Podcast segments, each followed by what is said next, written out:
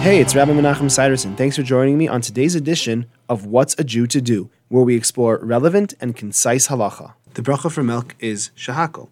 The bracha for coconut milk is also shehakol. However, if one accidentally made a borei ha'adamah or borei ha'adamah on coconut milk, the bracha would be valid after the fact.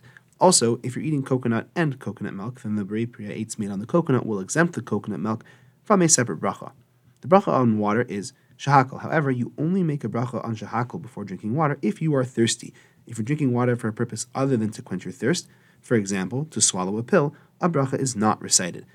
Other flavored water beverages, such as soda, pop, Kool-Aid, or anything like that, require a shahakal even if you're using them to swallow a pill, because they do taste good. That's all for today. I hope you enjoyed. If you have any questions or for further discussion, please give me a call. I'd love to hear from you. 303-386-2704. Have a great day.